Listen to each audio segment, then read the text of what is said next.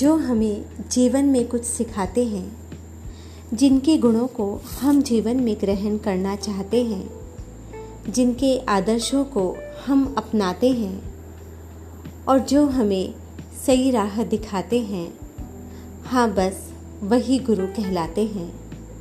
शिक्षक दिवस पर एक कविता आपको समर्पित।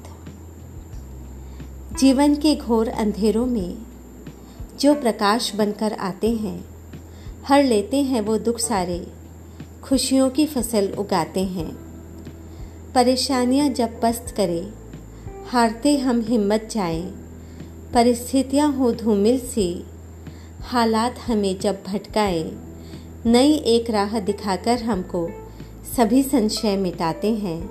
हाँ बस, वही गुरु कहलाते हैं। अज्ञानी को ज्ञान वो दे अलग नई पहचान वो दे। जब लगने लगे हम थक से गए, नई ऊर्जा और नई जान वो दे। नहीं अहंकार में कभी रहे, हर बात सदा ही सत्य कहे, जिनके पावन उपदेशों में अनुभव की सदा तरंग बहे। हाँ बस, वही गुरु कहलाते हैं। हाँ बस, वही गुरु कहलाते हैं। हाँ बस, वही कहलाते हैं।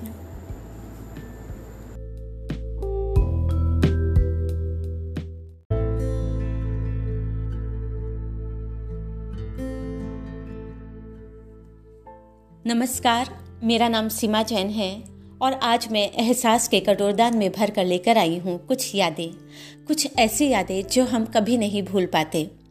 एक छोटी सी कहानी कटोरदान के माध्यम से। जब हम छोटे थे, मम्मी रोटियाँ एक स्टील के कटोरदान में रखा करती थी।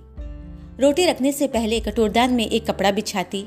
वो कपड़ा भी उनकी पुरानी साड़ी से फाड़ा हुआ होता था। वो कपड़ा गर्म रोटी की भाप से गिरने वाले पानी को कुछ ऐसे सोख लेता था, जैसे मम्मी की साड़ी का पल्लू हमारे माथे का पसीना सौख लेता था। कभी धूप में छांव बन जाता और कभी ठंड में कानों को गर्माहट दे जाता। कभी कपड़ा ना होता तो मम्मी अखबार भी बिछा लेती थी। लेकिन कुछ बिछाती ज़रूर थी। समय बीतता गया और हम बड़े हुए।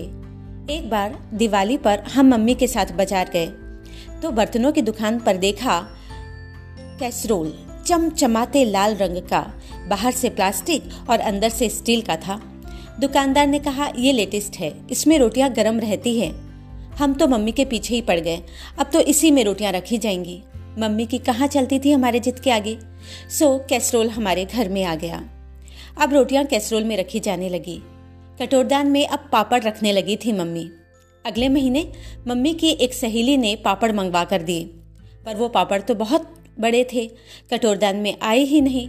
तो इसलिए मम्मी ने उसे एक बड़े डिब्बे में रखा और कटोरदान में अब मम्मी पलोथन रखने लगी थी। पलोथन मानी सूखा आटा, जो रोटी को चिपकने नहीं देता। जैसे जैसे समय बीतता गया, कटोरदान की भूमिका भी बदलती गई।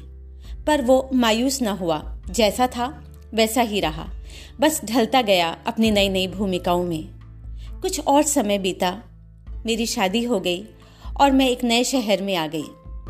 मम्मी ने मुझे बहुत सुंदर कीमती और नई चीज़ें दी अपनी गृहस्थी को सजाने के लिए, पर मुझे हमेशा कुछ कमी लगती। एक बार, जब गर्मी की छुट्टियों में मैं मम्मी से मिलने गई तो मम्मी ने मुझे एक कैसरोल का सेट दिया। मैंने कहा, मम्मी, मुझे ये कैसरोल का सेट नहीं, वो कटोरदान चाहिए। मम्मी हंसती, बोली, उसका क्या करोगी? ये लेके जा, ये लेटेस्ट है। मैंने कहा हाँ ठीक है, पर पर वो भी। मम्मी मुस्कुरा दी और पलोथन निकाल कर कटोरदान धोने लगी। उसे अपनी साड़ी के पल्लू से सुखाया और उसमें पापड़ का एक पैकेट रखकर मुझे दे दिया। अब मैं खुश थी। मैं उस कटोरदान को बहुत कम में लेती हूँ। सच कहूँ तो अकेलापन कुछ कम हुआ। कभी बेसन के लड्डू भर कर रखती हूँ, कभी मठरी और कभी ढोकला बनाती हूँ उसमें। कभी कभी सूजी का हलवा भी जमाती हूँ। कभी पापड़ रख लेती हूँ। नित नई भूमिका में ढल जाता है मम्मी का ये कटोरदान यहाँ आने के बाद मुझे मम्मी की बहुत याद आती थी, पर मैं कहती नहीं थी, मम्मी को दुख होगा। कभी कभी सोचती हूँ, क्या इस कटोरदान को भी मम्मी की याद आती होगी? ये भी तो मेरी तरह मम्मी के हाथों को स्पर्श को तरसता होगा।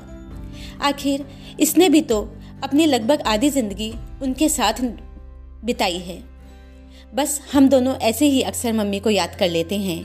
एक दूसरे को छू कर मम्मी का प्यार महसूस कर लेते हैं।